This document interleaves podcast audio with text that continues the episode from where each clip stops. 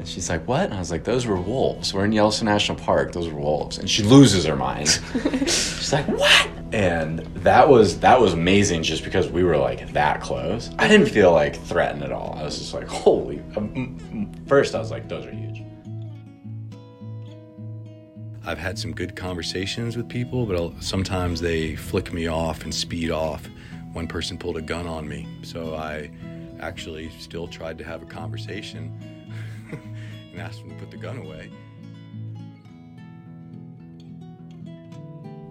Hi, everyone. Welcome to the first full episode of Roots to Reason. Today, we'll be hearing from two rather distinguished members of the Missoula, Montana community, and that's Burke Holmes and Bob Giordano.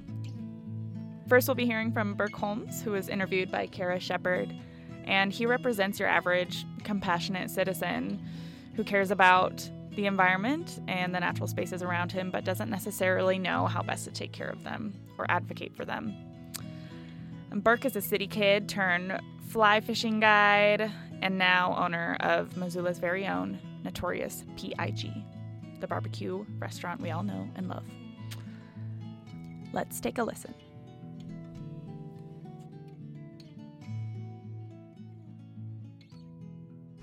My name is Burke Holmes, and I'm 31 and a half years old, and I own the notorious PIG barbecue restaurants. I'm originally from St. Louis, Missouri.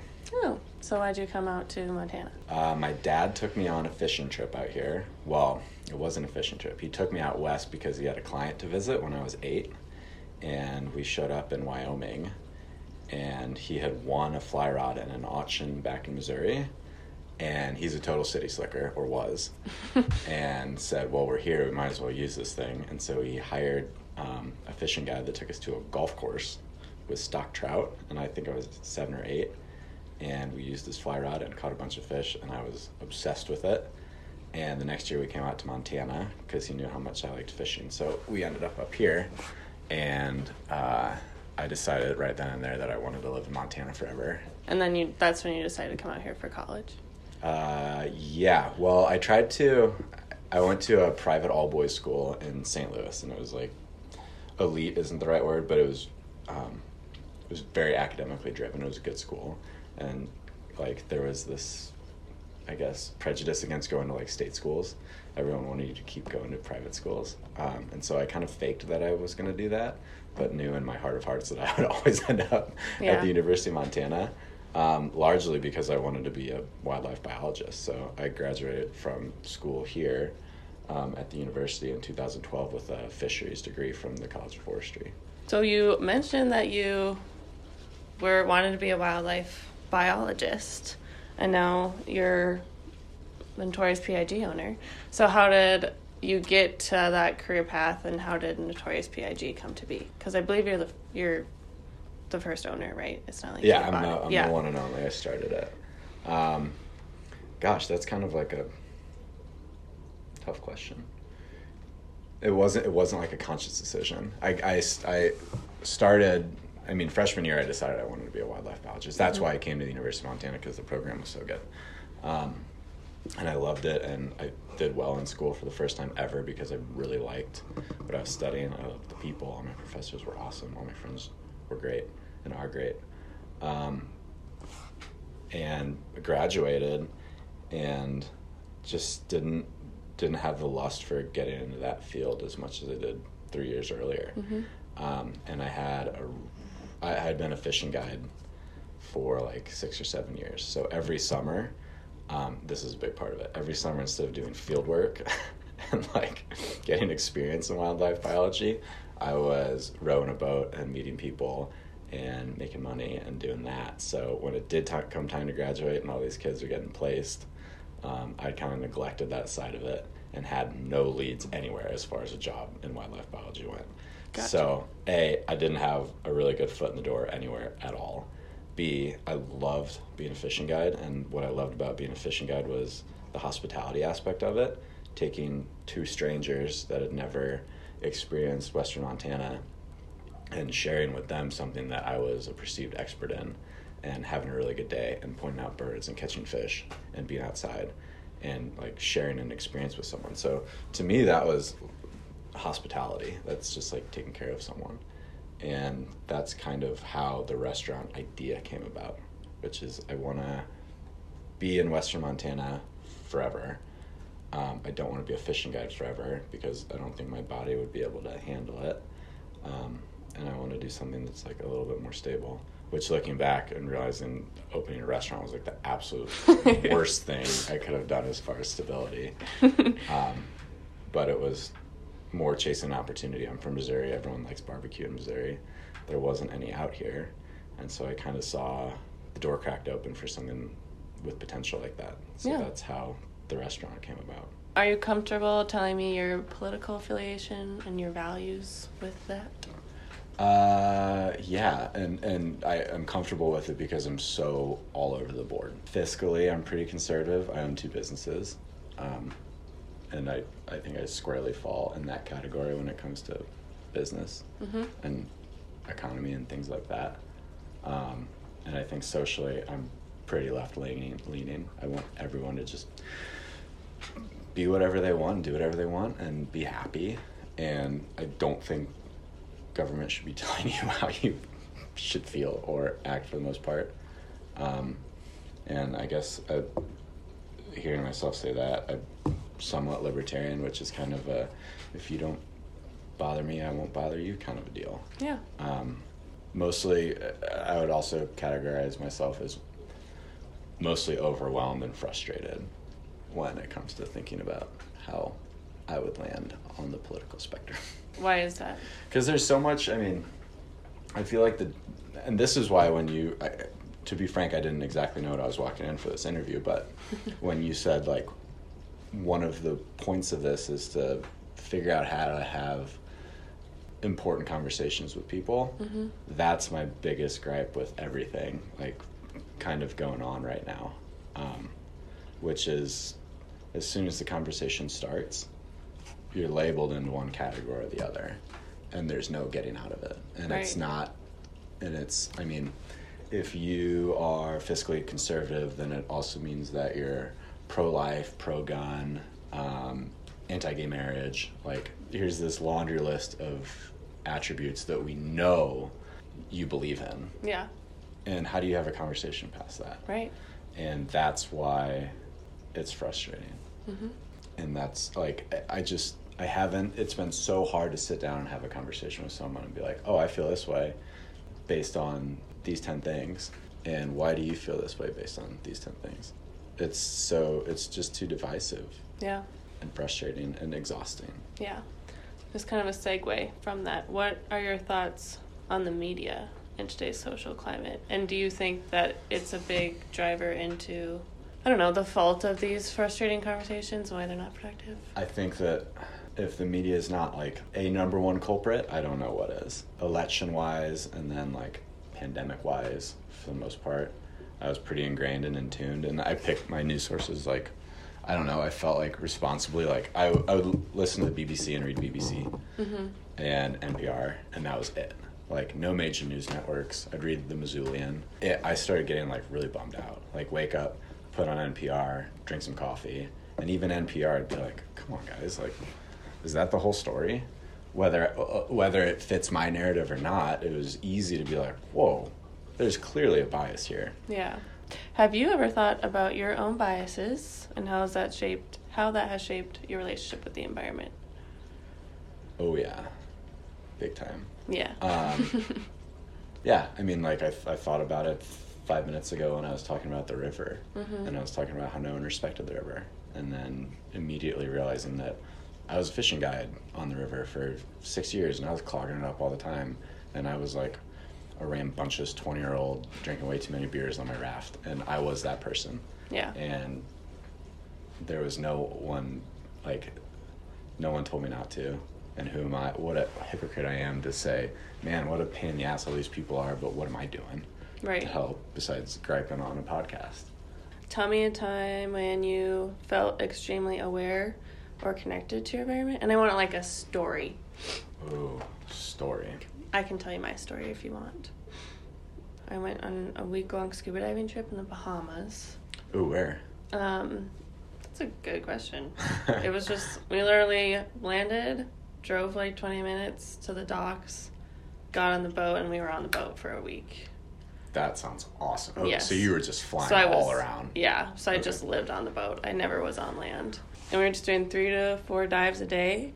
And after every single dive, we'd come up on the boat, and each one of us gave a presentation about a specific species and why, like, where they came from, like, evolved, and also what's impacting them today.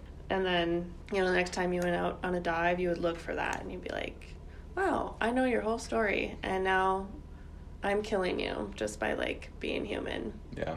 Um, and that's so yeah, that was my before my senior year, and that week was when I decided like I want to do something in environmental realm.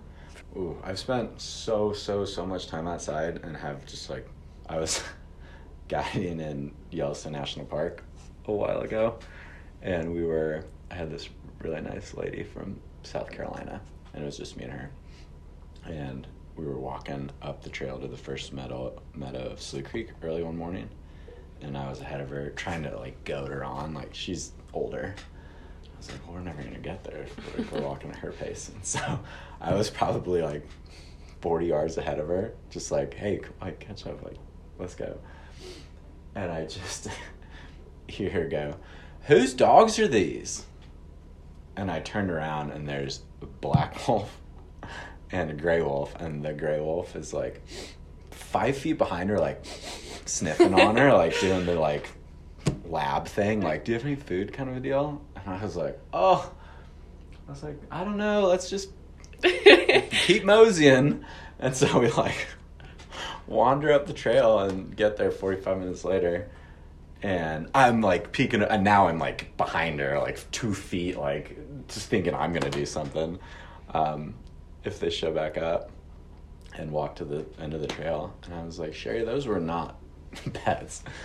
And she's like, what? And I was like, those were wolves. We're in Yellowstone National Park. Those were wolves. And she loses her mind. she's like, what? And that was that was amazing just because we were like that close. I didn't feel like threatened at all. I was just like, holy. Um. First, I was like, those are huge. i've never seen one that close before. I was like, those are very big. Um, but like, they just left and Yeah. left us alone. And um, first off, I was like, that's incredible. I can't believe that we, I got to see that. She got to see that. Second of all, I was like, how do you not know what those are? I was kind of Yeah. like blown away by like just how out to lunch on the whole, like where we are, what exists here, kind of a thing. Um, that was a bizarre experience, but it was like such a conflicting feeling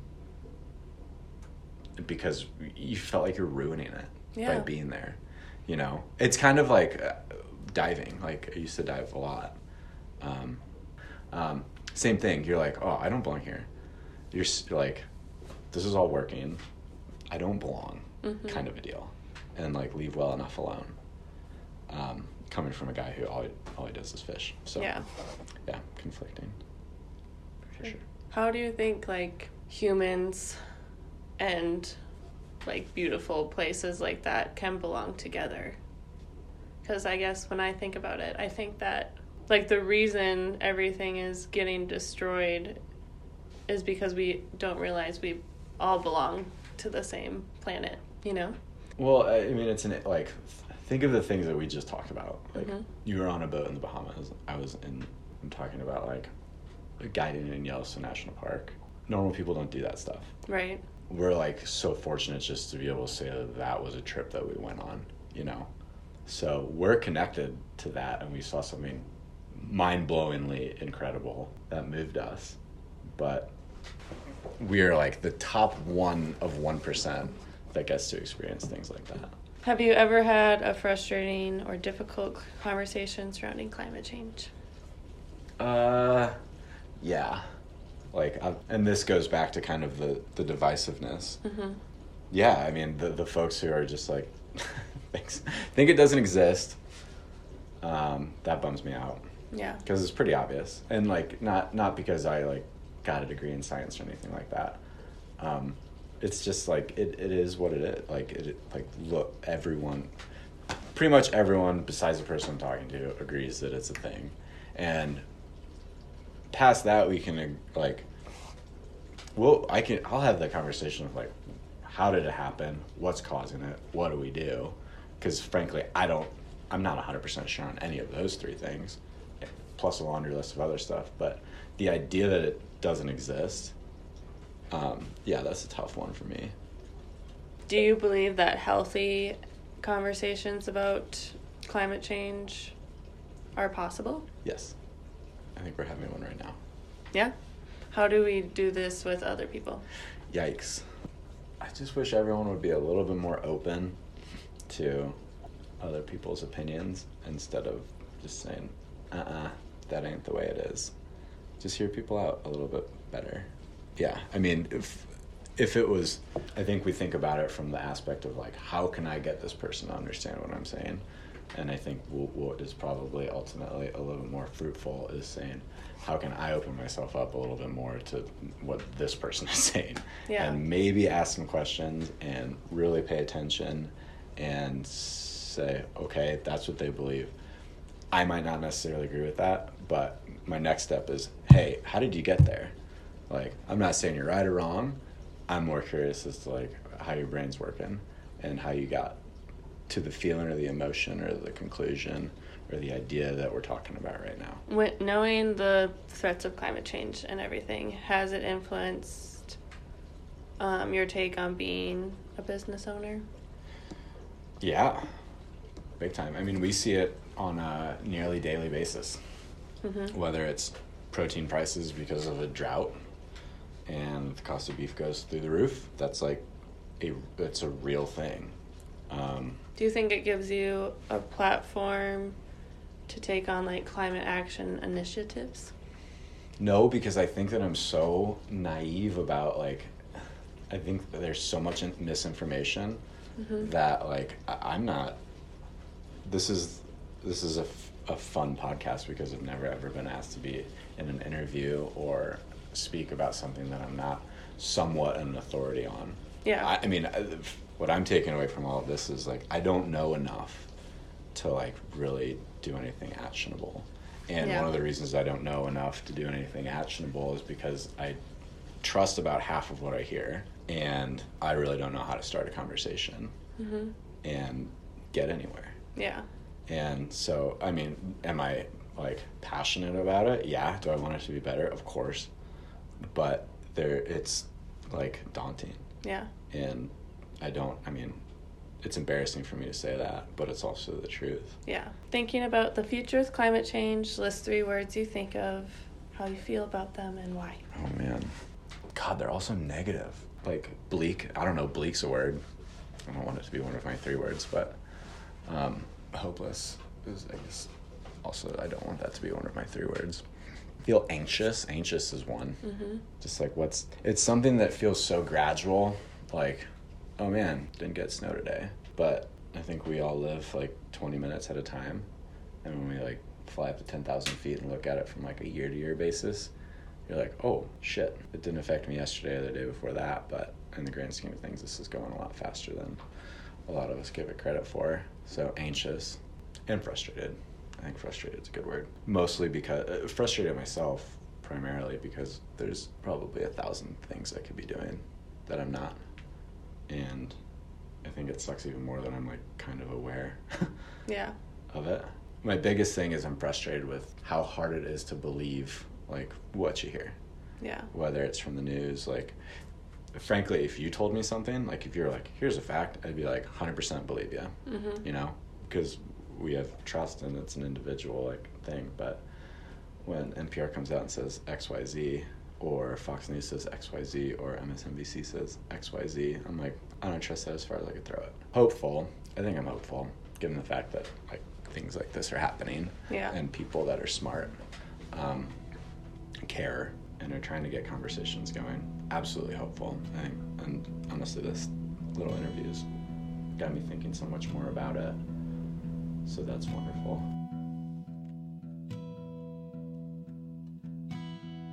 I think it's safe to say that most of us, at least to some degree, can relate to Burke's hesitancy in striking up what will be a challenging conversation out of the fear of being minimized into a box and having labels applied to us that don't necessarily capture the complexity of our beings or the experiences we've had.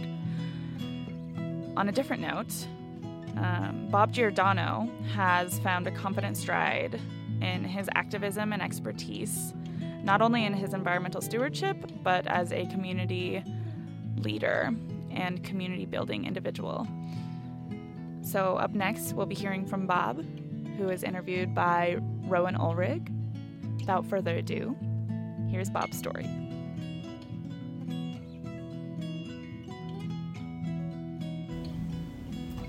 All right, well, uh, I'm here with Bob Giordano of Free Cycles, and we're just going to be uh, talking about some climate conversations and that sort of thing. And so, uh, welcome, Bob. Yeah, thanks so much for having me, Rowan. So, uh, I'm going to go ahead and, and start with uh, asking uh, where did you grow up? I grew up in semi rural Virginia in the foothills of the Blue Ridge Mountains from the time I was about five till about 18. Okay. And would you say that like that experience growing up in that area had a particular impact on uh, your relationship with the environment that may be unique? I think um, I know for sure it had a impact. Um, I've thought about that because I didn't grow up in a uh, overly environmentally um, aware household, mm-hmm. Um, but I had access to the woods it, right out my back door from being about five years till nine. And I remember distinctly being let loose, free range. Just I could run for miles as a six year old out in the woods. And they seemed to go on forever and playing in the creeks and the trees and with friends. Um, so I'm not sure if it was terribly a unique experience, but the the woods and the open space uh, still stick in my mind, and it's probably a big reason I love being in Montana with all the open space here. So would you say you had a, would you say there was like a kind of aha moment where you like kind of started like becoming more aware of like environmental issues or was it kind of more gradual uh, i'd say it's a combination of both i can um, I can think of two aha moments. And other than that, it's been a gradual um, awakening to the need for being a good steward of the environment and thus our neighbors and our family and friends and the whole community and really the whole world. Those two aha moments one was at North Carolina State University. My undergrad degree I was getting at the time business management, and it didn't excite me that that much. It was more about just I had to pick something to graduate with. Everyone was doing business, so I decided, well, I'll just do business. I'll make the T accounts balance on each side. I was good at math, still am. But I also decided to take a minor in environmental ethics. And I remember sitting in a class in Raleigh. Uh, this would be the early 90s. Um, and the professor told a little story about Yellowstone Park and how once the wolves were removed, the elk population exploded and they foraged greatly on the aspen and cottonwoods along the rivers and the rivers heated up because they didn't have the shade and the fish started dying. That was really the first time that it started to click in my mind that everything is connected and how killing wolves can kill fish in a sort of um, connect, very connected way. So it made me start thinking about the West. It made me start thinking about environmental issues and how ecology is really important because I had, had, not thought about that at all. Um, so, did you have any uh, role models at all within the scope of like environmental issues? Yes. I don't typically have any heroes, idols, strong mentors. I, I think everyone has something to offer. And so it could be standing around a, the, the fire at a Free Cycles concert and just have a great conversation with someone about their views, their experience on the environment, on society, and that can stick with me just as strong as reading a quote from Gandhi or E.O. Wilson. Um, I try to be schooled and, and learn from, from everyone. And before I leave the last question, there are two other uh, people at least that jump in, and I want to mention them. One is my mom. Um, she died of cancer eight years ago, but she fought very valiantly. Um, she didn't even fight, she just existed with cancer and lived with it. And she was very uh, kind and liked to have conversations with a lot of people, very sociable. Mm-hmm. And she, um, she got things done. She took care of four kids and, and a, a family, and she taught school and had a good social life. She's been an inspiration. And my dad, he uh, he died two years ago, a heart attack. Um, he lived till 83. He had a good life, and uh, he was very um, organized, not as social as my mom. At least not while they were both living together. Later in life, he became uh, super social. He just loved to be around family and have conversations and big dinners and um, get get family together basically. But he he always had lists of things to do. He was very organized.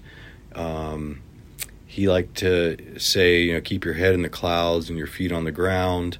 Um, he had a, a, lot of inspiring ways that still live within me. So my parents, obviously, like most people, parents are big, big influence.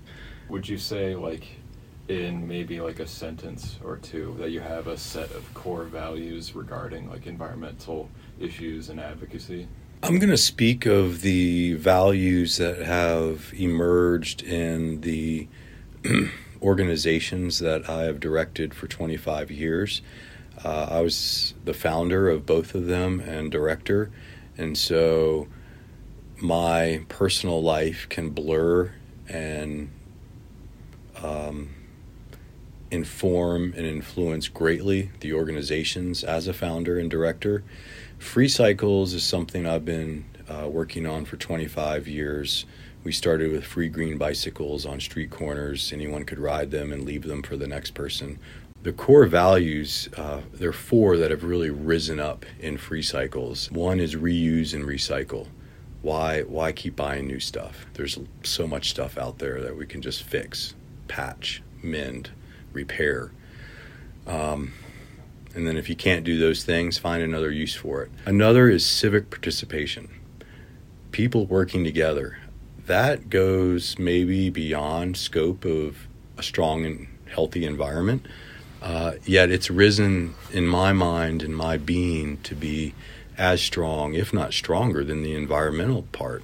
People working together is is incredible. It's how you get things done. Um, I sometimes think, well, if we could sit in our own free cycles bubble and crank out thousands of free bikes each year and just give them away, that would not nearly be as strong as teaching people how to build their own bike, work with the person, meet them, laugh with them, talk with them, drop a hammer on each other's toes, whatever it is, just have have some fun together and talk about making the world a better place. Reuse and recycle, civic participation, green active transportation it's kind of obvious, but uh, I like to pedal myself around. I don't like to turn a key and sit in a lazy boy chair and push a pedal and be behind a windshield. It feels kind of gross to me. It's magical. I won't deny that. How many people drove to this campus today? Most, yeah. or maybe half. But I, I think it's really hurting the planet, hurting our community, and hurting our own souls. It's too easy. Lastly, environmental stewardship. Taking care of the planet comes back to what I said was an aha moment. Um, I've been thinking of a phrase lately turn a key, burn a tree. So, environmental stewardship takes on many lenses and realms in my mind, and a lot of it's just being kind to not only your fellow human beings, your family, your society, your community, but uh, nature, the animals, the trees, the water, the things that give us life. So uh, I I heard you talk about kind of the European sort of cities, their kind of model of transportation. And over the years that you've uh, been running uh, Free Cycles and MIST, have you found that uh, people in Missoula have been receptive to kind of transitioning to that model to some extent? Yes, for sure. Uh, people are very receptive. It seems like overly receptive, yearning, craving, desiring change, better, more vibrant streets, trails that can take you where you want to go, get you out into the wilderness. I think there's so many people that would drive so much less if the infrastructure and the culture nudged them along. It's it's buried within all of us. We've all walked and um, canoed and uh, maybe ridden some horses or or uh, whatever it may be for history. And if any place in this world or in the United States could put all those pieces into one place, I think it's Missoula, Montana, and that's the reason that I'm I'm here. I want to be a part of that. I want to lead when necessary. I want to follow when necessary.